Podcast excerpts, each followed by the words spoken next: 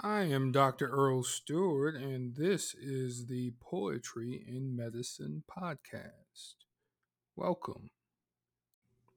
The knowledge does not escape me as I sit here this evening and record this piece that so many of us in our beloved profession are leaving.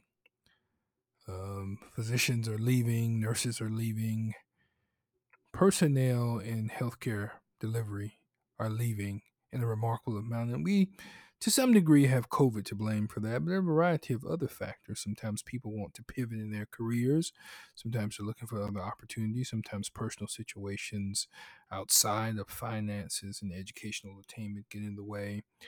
But today's piece offers a remarkable clarion call to persevere, to keep going, to not give up. So many of us can use that nowadays in our day to day negotiation of life and everything that we experience. So may this piece encourage you to keep progressing, keep pushing on, keep moving forward, and don't quit.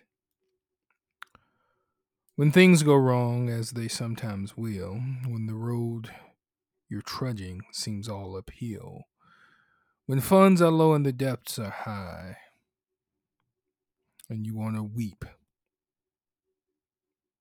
but you have to sigh.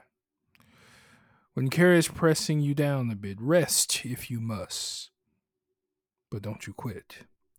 Life is queer with its twists and turns, as every one of us sometimes learns, and many a failure turns about when he might have won had he stuck it out.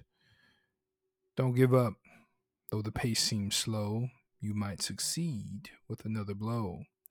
Off the goal is nearer than it seems to a faint and faltering man.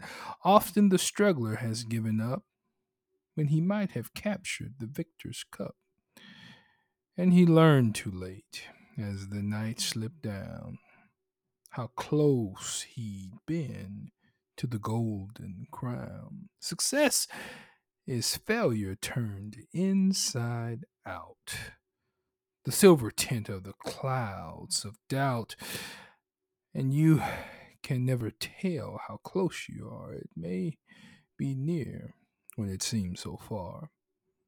So stick to the fight when your heart is hit.